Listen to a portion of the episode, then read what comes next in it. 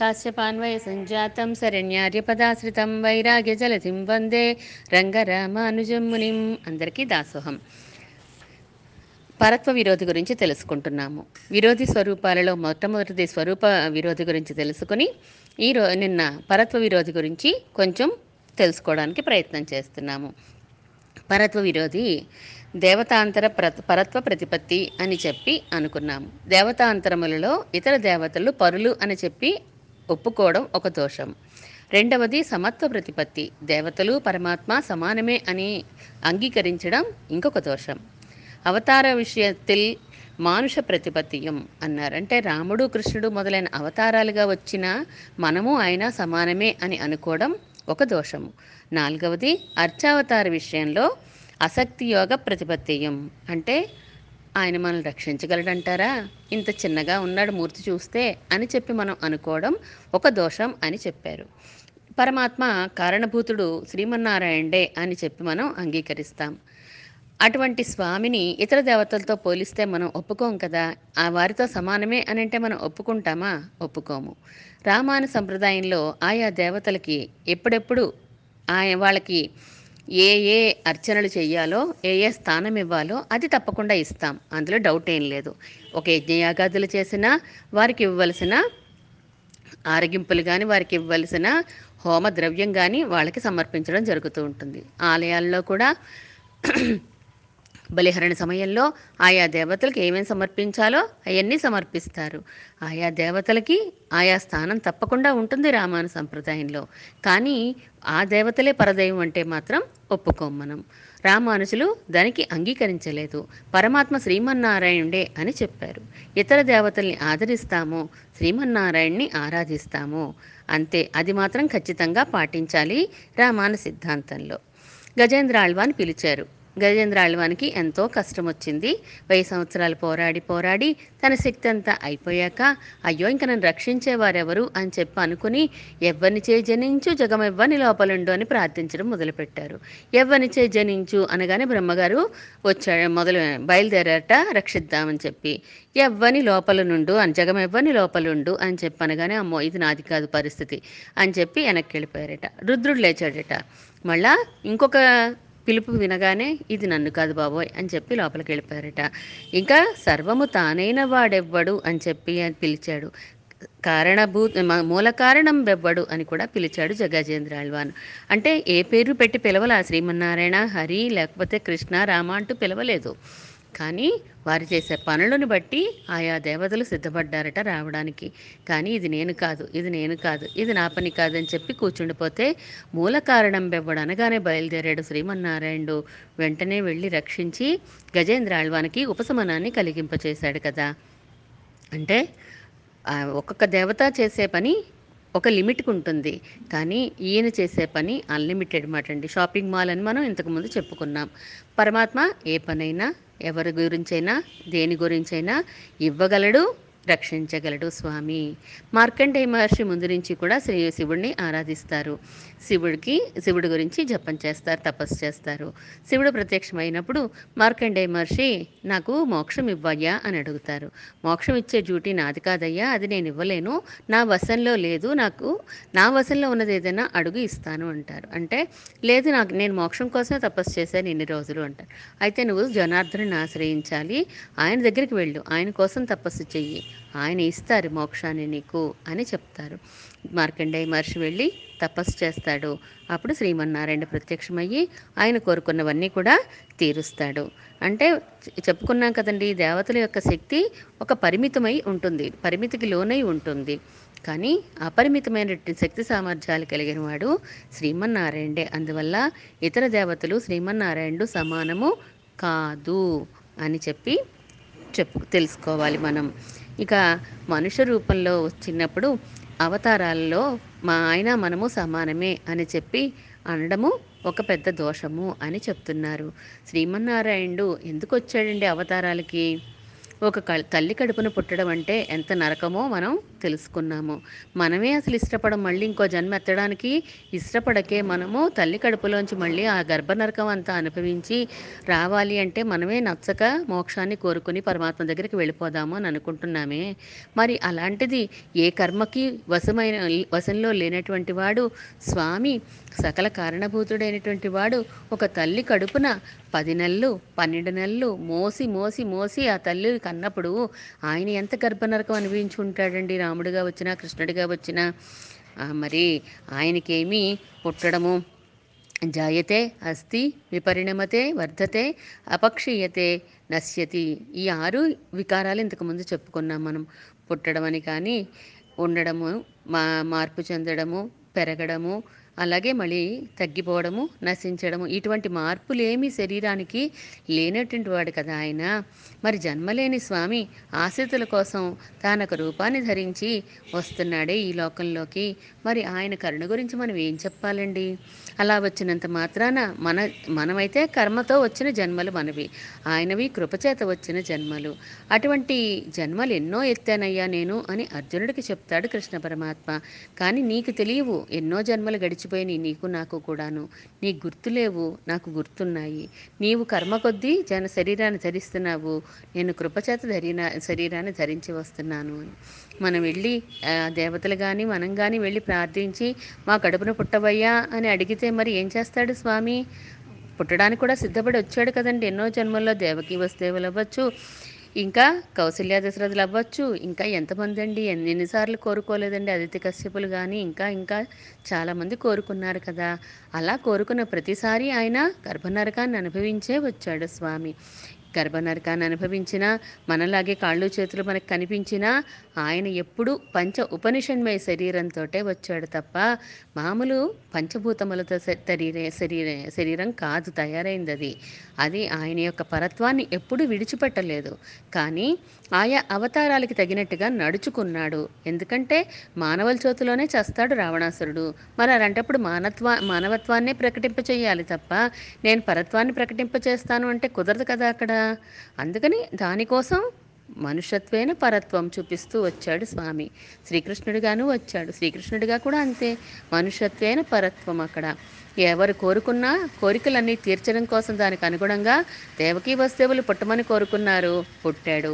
వీళ్ళేమో నీ బాలిలీలన్నీ చూడాలనుకున్నారు నందయ్య సోదలు వారికి అవన్నీ చూపించాడు. ఎంతమంది వరాలు తీర్చాడండి? ఎంతమంది కోరికలు తీర్చాడండి ఆయన అసలు? అలా తీర్చుకుంటూనే ఉన్నాడు స్వామి. ఆయన యొక్క ప్రయోజనం అనుకున్న ప్రయోజనం నెరవేరినా నెరవేరకపోయినా ఆయన గురించి కోరుకున్న కోరికలన్నీ తీరుస్తూనే ఉన్నాడు. ఆ జన్మతో ఆ జన్మ ఎత్తినంతసేపు కూడాను.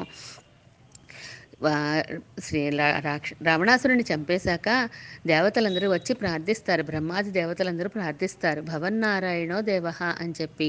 నువ్వు మామూలువాడు అనుకుంటున్నావా? కాదు కాదు. నువ్వు సాక్షాత్ శ్రీమన్నారాయణుడివే. నువ్వు వచ్చిన అవతార ప్రయోజనం అయిపోయింది కాబట్టి నువ్వు వచ్చేచ్చి ఇంకా లో పరంపదానికి అని ప్రార్థిస్తారు. కానీ ఆయన వెళ్ళడనుకోండి.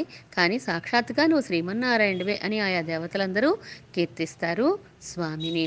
అలాగే కృష్ణ పరమాత్మగా వచ్చినప్పుడు ధర్మరాజు రాజసూయ యాగాన్ని తలపెడతాడు. రాజసూయ యాగం దిగ్విజయంగా పూర్తి చేయిస్తాడు కృష్ణ పరమాత్మ. ఆ రాజసూయ యాగం అయిపోయాక ఆఖరిలో అగ్రపూజ చేయాలి అంటే ఎవరైతే ఆ సభలో గొప్పవారు ఉంటారో గొప్పవారని అనుకుంటారో వాళ్ళకి ఆరాధన చెయ్యాలి. పూజ చేస్తే దాంతో సమాప్తం అవుతుంది రాజసూయ యాగం ఎవరికి చెయ్యాలి అని ఆలోచిస్తూ ఉంటాడు ధర్మరాజు. ఆలోచించినప్పుడు భీష్మ పితామహుడు లేచి శ్రీకృష్ణ పరమాత్మ యొక్క గొప్పతనం అంతా కూడా చెప్తాడు. నీ బావ ఇటువంటి వాడు అటువంటి వాడు అని చెప్పి చాలా గొప్పవాడు నువ్వు ఆయనకే అగ్రపూజ చేయవలసింది అని చెప్తాడు. సయేష పృథు తామ్రాక్ష సంబంధితే జనార్దన అని చెప్తాడు. శృతి ప్రసిద్ధమైనటువంటి అంటే వేదాల్లో చెప్పబడినటువంటి అందమైన నేత్రాలు. ఆ నేత్ర సౌందర్యం ఆ పుండరీకాక్షుడే మీ బావయ్య. ఆ పాండవులకి ఆ పరత్వాన్ని పర పరమాత్మ యొక్క పరత్వాన్ని విశదీకరించి చెప్తాడు భీష్ముడు. అటువంటి గొప్పవాడైన మీ భావన వదిలేసి ఇంకెవరికయ్యా చేస్తావు? సాక్షాత్ శ్రీమన్నారాయణే ఇలా వచ్చాడు. ఆయనకే అగ్రపూజ చెయ్యి నువ్వు అని అంటే చాలామంది అడ్డుకుంటారు. ఏంటి? అంటారు. అగ్రపూజ ఆయనకి ఎలా చేస్తే ఒప్పుకుంటాము? ఆయనకు గొల్లవాడు. ఆయనకి రాజ్యాధికారం కూడా లేదే కనీసము. అని ఇటువంటి జ- వెన్న దొంగతనాలు చేసిన వాడిని ఆడపిల్లల వెనకాల తిరిగిన వాడిని అగ్రపూజ చేస్తానంటే మేము ఒప్పుకుంటామా? అని చాలామంది ఎదురు తిరుగుతారు ఆ సభలో. కానీ ఆయన పరుడు కాదు అన్నవారిని నేను నా కాలుతో తొక్కేస్తాను వాళ్ళ శిరస్సుని అని చెప్పి శపథం చేస్తాడు సహదేవుడు. వెంటనే ఎప్పుడైతే తన పాదం మోపుతాను అని చెప్పి అన్నాడో ఆ సహదేవుడి మీద పుష్పవృష్టి కురిపిస్తారు దేవతలందరూ కూడా. పరమాత్మ యొక్క గొప్పతనాన్ని భీష్ముడు చాలా బాగా చెప్పాడు. కానీ అప్పుడు కురవలేదు. భీష్ముడి మీద పుష్పవృష్టి కురవలేదు. కానీ సహదేవుడు ఎప్పుడైతే నేను ఆయన పరుడు గొప్పవాడు కాదు అని అంటారో వాళ్ళని నా శిర వాళ్ళ శిరస్సుని నా తలతో తొక్కేస్తాను అని అనగానే అప్పుడు పుష్పవృష్టి కురిసిందట. ఎందువల్ల? భీష్ముడికి జ్ఞానం ఉంది అంతే అది చాలదు. ఇతరులు ఎవరు కూడా స్వామికి సాటి రారు అని చెప్పి గట్టిగా చెప్పగలిగిన వైరాగ్యము అటువంటి భక్తి జ్ఞానము వైరాగ్యము అన్నీ కూడా పూర్తిగా కలిగినటువంటి వాడు సహదేవుడు. ఆ వైరాగ్యం వలనే పుష్పవృష్టి దేవతలు కురిపిస్తారు.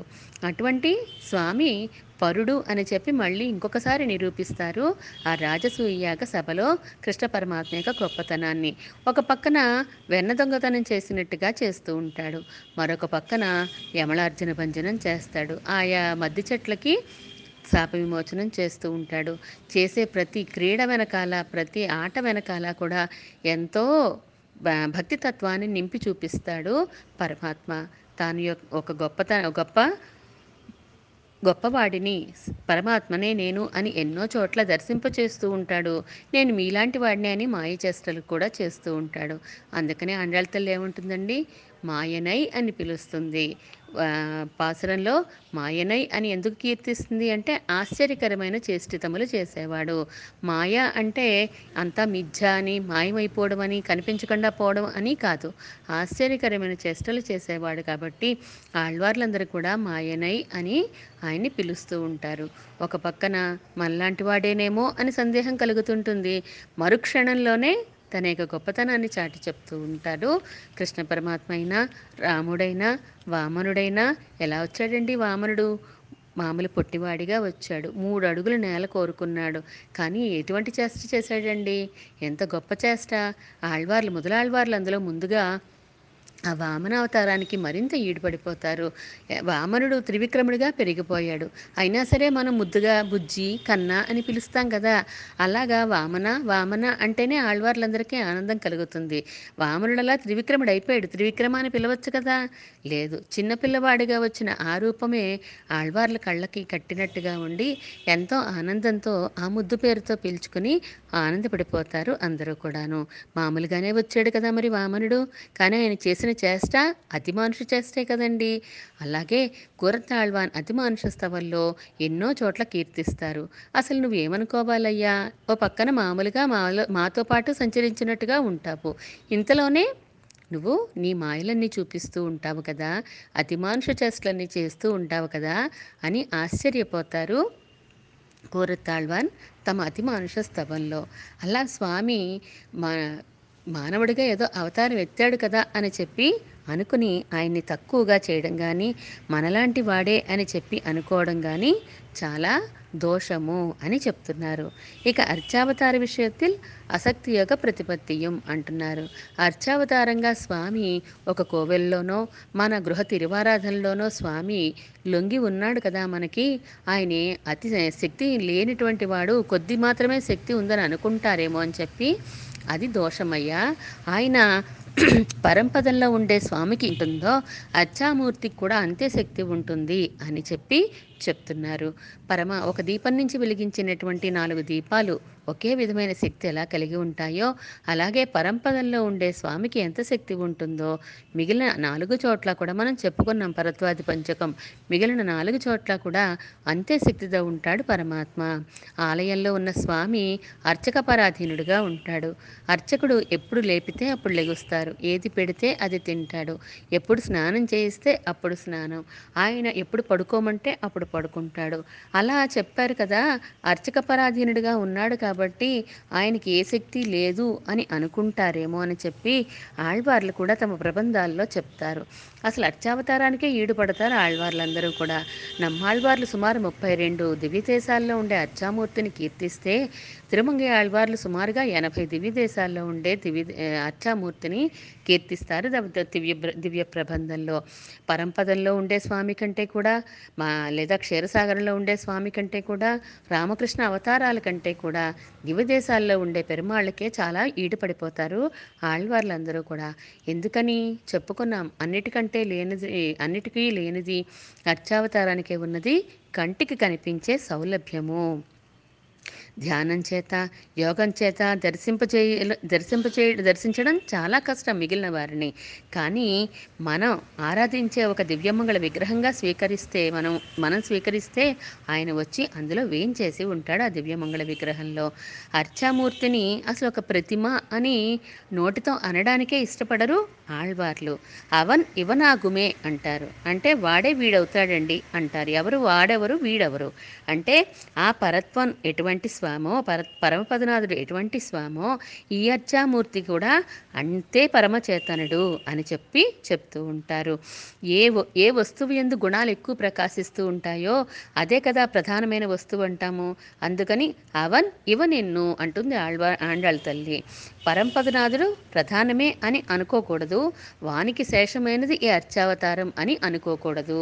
అర్చావతారమే ప్రధానము. ఎందుకంటే ఈ మూర్తికి సంబంధించిన రూపమే ఆ పరంపదంలో ఉంది అని భావించాలి అని అంటున్నారు. ఆ వాత్సల్యాది గుణాలు ప్రస్ఫుటంగా కనిపిస్తాయా? అంటే మనం సేవి దర్శించగలిగే శక్తి మనకుంటే తప్పకుండా కనిపిస్తాయి. శ్రీకృష్ణ పరమాత్మ కూడా ఏమంటాడండి? ఏ యథామాం ప్రపద్యంతే తాంతదేవ భుజామ్యహం అంటాడు. ఎవరు ఏ రూపంతో భావించి ఆశ్రయిస్తారో వారికి నేను ఆ రూపంతోనే దర్శనమిస్తాను అని భగవద్గీతలో చెప్తాడు కదా. అలాగే పాపం హరతి యత్ పుంసాం స్మ స్మృతం సంకల్పనామయం అని భగవాన్ను గురించిన ఏ సంకల్పం మనం భావిస్తామో స్మరిస్తామో అటువంటి నా ఆ పుండరీకాక్ష నా నేత్రాలే మన పాపాలు కూడా పోగొట్టేస్తాయి అని అక్రూరుడు చెప్తాడనమాట సువర్ణ రజతాదిభి అని విష్ణు ధర్మంలో చెప్తారు. బంగారంతోటో వెండితోటో ఏదైనా ఒక లోహంతో నువ్వు ప్రతిమను చేసుకుని దానిని అర్చిస్తే దాని ముందు ప్రణమిల్లి అంటే నమస్కరించి భజించి స్మరిస్తే ఆ మూర్తి నీ సమస్త దోషాలను కూడా నశింపచేస్తుంది. అంతేకాదు తన తనలో నిన్ను చేర్చుకుంటుంది తనతో చేర్చుకుంటుంది అని అర్చామూర్తి యొక్క వైభవాన్ని చెప్తారు. అర్చామూర్తి ప ఎందుకు ఆదరిస్తున్నాం మనము? అంటే అది స్వామి శరీరం కాబట్టి ఆదరిస్తున్నాం. అలాగే పరంపదనాథుడిని ఎందుకు ఆదరిస్తున్నాము? ఆయన దివ్యమంగళ విగ్రహము ఆయన శరీరం అది అలా స్వీకరించి ఉన్నాడు కాబట్టి. అలాగే పరంపదనాథుడిని ఏ విధంగా స్వీకరిస్తున్నామో మనము పరమాత్మ యొక్క శరీరంగా అర్చామూర్తిని కూడా అదే శరీరంగా స్వా అదే స్వామిగా మనం స్వీకరించాలి అని పరమాత్మ ఏ ఏ దివ్య దేశ దేహాలను స్వీకరించినా కూడా లేదా ఎన్ని అవతారాలు ఎత్తినా కూడా భక్తుల కోసమే కదా. అలా భక్తులచే అనుభవింపదగిన మూర్తి మిక్కిలి ఆదరించబడినది అని చెప్తున్నారు ఆదరింపతగినది అని చెప్తున్నారు. ఆ అర్చామూర్తియే అపరిచ్ఛిన్నటువంటి మహాత్మ్యము కలిగిన వాడు అని పరమ ఆళ్వార్లు ఎన్నో పాసురాల్లో చెప్తారు. ఆ అర్చామూర్తిని ఆశ్రయించండి ఆశ్రయించండి అని చెప్పి చెప్తారు. ఒక చిన్న కథ చెప్పుకుందాము. నంజియర్ అనే ఆచార్యులు ఉన్నారు. ఆ నంజియరు తమ అర్చామూర్తికి ఆయన కృష్ణ పరమాత్మ మాట ఆయన అర్చామూర్తి. ఆయన ఆయర్ తేవం అని పేరు పెట్టుకుంటారు అర్చామూర్తికి. అదేం అందరికీ తెలియదు కదా. ఆయన అర్చామూర్తికి ఏం పేరు పెట్టుకున్నారన్నది అందరికీ ఏమీ తెలియదు కానీ ఎంగళ్ ఆళ్వాన్ అనే ఆయన శిష్యులు ఒకరోజు కనిపించి మీ అబ్బాయి చాలా అల్లరి పెట్టేస్తున్నాడండి నన్ను అని చెప్పి అంటారు. నమ్ జీయర్ కదా జీయర్లకి పిల్లలు ఎక్కడ ఉంటారండి అదేంటి మా అబ్బాయి ఏంటి మిమ్మల్ని అల్లరి పెట్టడం ఏంటి అని అడుగుతారు. అదే మీ ఆయర్దేవు ఉన్నారు కదండి?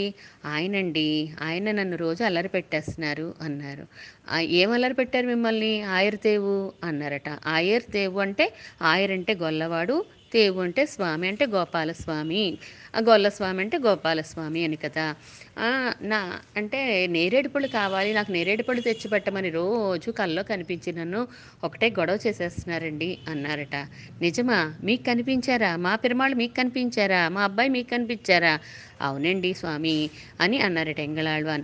ఒకటి రెండు రోజులు అలా కల వచ్చింది నాకు నేరేడు పళ్ళు కావాలి నేరేడు పళ్ళు కావాలి అని చెప్పి అడుగుతున్నారు. నేను ఆయన ఏదో అడుగు ఎవరో కనిపిస్తున్నారులే అని వదిలేశాను నేను. కానీ ఇదే రోజు కల్లో కనిపించి నేను నంజీరువారి అబ్బాయిని నాకు నేరేడు పళ్ళు తెచ్చిపెట్టు అని చెప్పి రోజు ఇదే గొడవ పెడుతుంటే ఇదిగోండి ఈరోజు నేరేడు పళ్ళు తెచ్చాను మీ పెరుమా మీ పెరుమాళ్ళకి మీ అబ్బాయికి అని చెప్పి నేరేడు పళ్ళు ఇస్తారు ఎంగళాళ్వాన్. అంటే అర్చామూర్తే కదండి మరి ఇది అర్చామూర్తి ప్రభావమే కదండి. నంజీయర్ గారి పెరుమాళ్ళ పేరు ఆయన ఆయర్దేవోని ముద్దుగా పిలుచుకుంటారు అని చెప్పి ఎంగళాళ్వానికి తెలియదు కానీ అటువంటి స్వామి అర్చక పరాధీనుడు అర్చామూర్తిగా ఉన్నాడు అర్చా సమాధిలో ఉన్నాడు కాబట్టి కలలో కనిపించి తన యొక్క కోరికను వ్యక్తం చే చేశారు తీర్చుకున్నారు. అంటే అర్చా సమాధిగా వచ్చినప్పుడు కొన్ని నియమాలు పాటించాలి కాబట్టి ఆ నియమాలకి లోబడి ఉంటాడు స్వామి. మరి మా ఇంతకుముందు చెప్పుకున్నాం మేల్కోటలో మేల్కోట అర్చామూర్తి కోసం ఉత్సవ విగ్రహం కోసం పెరుమాళ్ళ కోసం రామానుజులు వెళ్ళినప్పుడు ఆ నవాబు ఢిల్లీ నవాబు సభలో పరమాత్మ నడుచుకుంటూ వచ్చేస్తాడు బుల్లి బుల్లి పాదాలతోటి అని చెప్పి వచ్చి రామానుజు వారి ఒళ్ళో కూర్చున్నారు అని చెప్పుకున్నాం. మరి ఉత్సవ విగ్రహం నడుస్తుందండి ఎక్కడైనాను? అంటే అది పరమాత్మ కాబట్టి నడిచి వచ్చి ఆయన ఒళ్ళో కూర్చున్నారు. రంగనాథుడు అర్చకముఖంగా ఎన్ని ఆదేశాలు ఇస్తారండి? రామానుజుల వారికి ఉడయవారని బిరుదు ఇచ్చారా? ఎన్ని సన్మానాలు చేశారా రామానుజుల వారికి? మాకు మోక్షం కావాలయ్యా అని ఎవరిని అడిగారు? రామానుజులైనా కూరత్తాళ్వానైనా ఆళ్వందారులైనా అందరూ కూడా ఎవరిని అడిగారు? అర్చామూర్తినే కదా శ్రీరంగంలో ఉండే స్వామినే కదా వెళ్ళి ప్రార్థించారు. అటువంటి స్వామే కదా వాళ్ళ కోరికలన్నీ కూడా తీర్చారు. ఇక తిరువెంగడముడియాను గొల్లకి మోక్షం ఇచ్చారు అంటే ఆయన ఒక విగ్రహం అయితే ఇవ్వగలడా అండి? లేదు. ఆయన పరమాత్మే కాబట్టి సాక్షాత్తుగా ఆ అర్చామూర్తి మో గొల్లకి మోక్షం ఇవ్వగలిగారు ఆయన. కంచి వరదరాజస్వామి మరి మే మాట్లాడేవారని తెలుసుకున్నాం కదా మనము. తిరుక్కచ్చినంబి గారితో ప్రతినిత్యం మాట్లాడేవారు అర్చామూర్తిగా ఉన్నా కూడాను. అలా ఎన్నో ఎన్నో ఎన్నో ఉదాహరణలు కనిపిస్తాయి మనం చూసుకుంటే గనక. ఇంకొక చిన్న కథ తెలుసుకుందాం. మనవాళ్ళ మహాములలో ఉండే కాలంలో ఎరుంబి అనే గ్రామంలో ఎరుంబి అప్ప అని ఆయన అనుకుంటాము. ఆయన పేరు ఆ, వాత్స పేరు మర్చిపోయాను. వాత్స వరదాచారులు కాదు గుర్తులేదు నాకు ఎరుంబి అప్ప గారి పేరు. మర్చిపోయాను అసలు పేరు. కానీ ఆయన ఎరుంబి అనే గ్రామంలో ఉండేవారు కాబట్టి ఆయన్ని ఎరుంబి అప్ప అని పిలుచుకునేవారు. అటువంటి స్వామి రమణవాళ్ళ మహాముల్ని ఆశ్రయించకముందు ఆయన యొక్క చుట్టాలు ఇంటికి వెళ్తారు శ్రీరంగం వెళ్తారు. ఆయనతో పాటుగా ఆ చుట్టాలు ఆయనతో పాటుగా మనవాళ్ళ మహాముల సన్నిధికి వెళ్తే ఈయన కూడా వెళ్తారు. మనవాళ్ళ మహాములు యొక్క గొప్పతనం వింటారు తెలుసుకుంటారు. ఆయన సాపాటు చేసి వెళ్ళండి ప్రసాదం తీసుకుని వెళ్ళండి మఠంలో అని చెప్తారు. కానీ ఒక జియర్ దగ్గర మనం తీసుకోవడం ఏంటి ప్రసాదం? మనం జీయర్లకు ఇవ్వాలే తప్ప జియర్ దగ్గర ప్రసాదం తీసుకోకూడదు అనే ఉద్దేశంతో సామాన్య ధర్మంతో ఆయన తిరిగి వచ్చేస్తారు. ఎరుంబియప్ప తమ గ్రామానికి వచ్చేస్తారు. ఆ రోజు సాయంకాలం ఆరాధన చేసుకుందాము అని ఆయన యొక్క ఆరాధన పెరుమాళ్ళు శ్రీరామచంద్రుడు ఆ కోయిలాళ్ళవారి తలుపులు అంటే పెరుమాళ్ళు పెడతాం కదా పెట్టి ఆ తలుపులు తీద్దాం అనుకుంటే ఎంత తీసినా ఆ తలుపులు రావు. ఇదేంటి? పెరుమాళ్ తలుపులు కోయిలాళ్ళవారి తలుపులు రావట్లేదు అని బాధపడుతూ పడుకుంటారు. ఆ రాత్రి నిద్రపోతే కలలో కనిపించి స్వామి రామచంద్రమూర్తి నువ్వు నా భక్తుడైనటువంటి మనవాళ్ళ మహాముల పట్ల అపచారం చేశావు ప్రసాదం తీసుకోకుండా వచ్చేసావు నువ్వు వెళ్ళి ఆయన ఆశ్రయించు అని చెప్పి ఆజ్ఞాపిస్తారు. తెల్లవారగానే వెళ్ళి గబగబా మనవాళ్ళ మహాముల దగ్గరికి వెళ్ళి తప్పయింది దోషం చేశాను అపచారం చేశాను నన్ను క్షమించండి అని మనవాళ్ళ మహాములు ప్రార్థించి మనవాళ్ళ మహాములకి జరిగింది చెప్పి నన్ను స్వీకరించవలసింది మీ శిష్యుడిగా అని చెప్పి ప్రార్థిస్తారు. అప్పుడు కోయిలాళ్వారి తలుపులు తెరుచుకుంటాయి. ఆయన ఆరాధన స్వీకరిస్తారు శ్రీరామచంద్రమూర్తి. మరి ఆయన కూడా ఒక చిన్న పెట్టెలో ఉన్న మూర్తే కదండి? పాలయంలో ఉన్న పెద్ద మూర్తి ఏమీ కాదు. ఇంట్లో ఉన్న చిన్న తిరువారాధన మూర్తే కదా మరి? ఆయనకు కూడా మరి పవర్స్ ఉన్నాయా లేవంటారా? ఉన్నది కదా. అందుకని అర్చావతార మూర్తి విషయంలో ఆయనకి శక్తి ఉందా లేదా అని మనము శంకించకూడదు అనుమానించకూడదు ఇలా చెప్పుకుంటూ వెళ్తే ఎన్నో రకాల ఉదాహరణలు మనకి కనిపిస్తూనే ఉంటాయి మనకి. మార్కండే మనవాళ్ళ మహామునులు ఎరుంబియప్ప అని తన ఆంతరంగిక శిష్యులుగా అంగీకరిస్తారు. ఎరుంబియప్ప తర్వాత ఉత్తర దినచర్య పూర్వ దినచర్య అనే రెండు గ్రంథాలు మనవాళ్ళ మహాముల గురించి సాయిస్తారు. చాలా అద్భుతమైన గ్రంథాలు ఆ రెండు కూడాను. ఇలా ఆచా పరమాత్మ విషయంలో మనము విరోధి విరోధి అంటే తక్కువగా చూసి అపచారాలు చేయకూడదు మనము. ఇతర దేవతలు పరమాత్మ సమానమే అని అనుకోకూడదు. అందరూ సమానమే అని భావించకూడదు.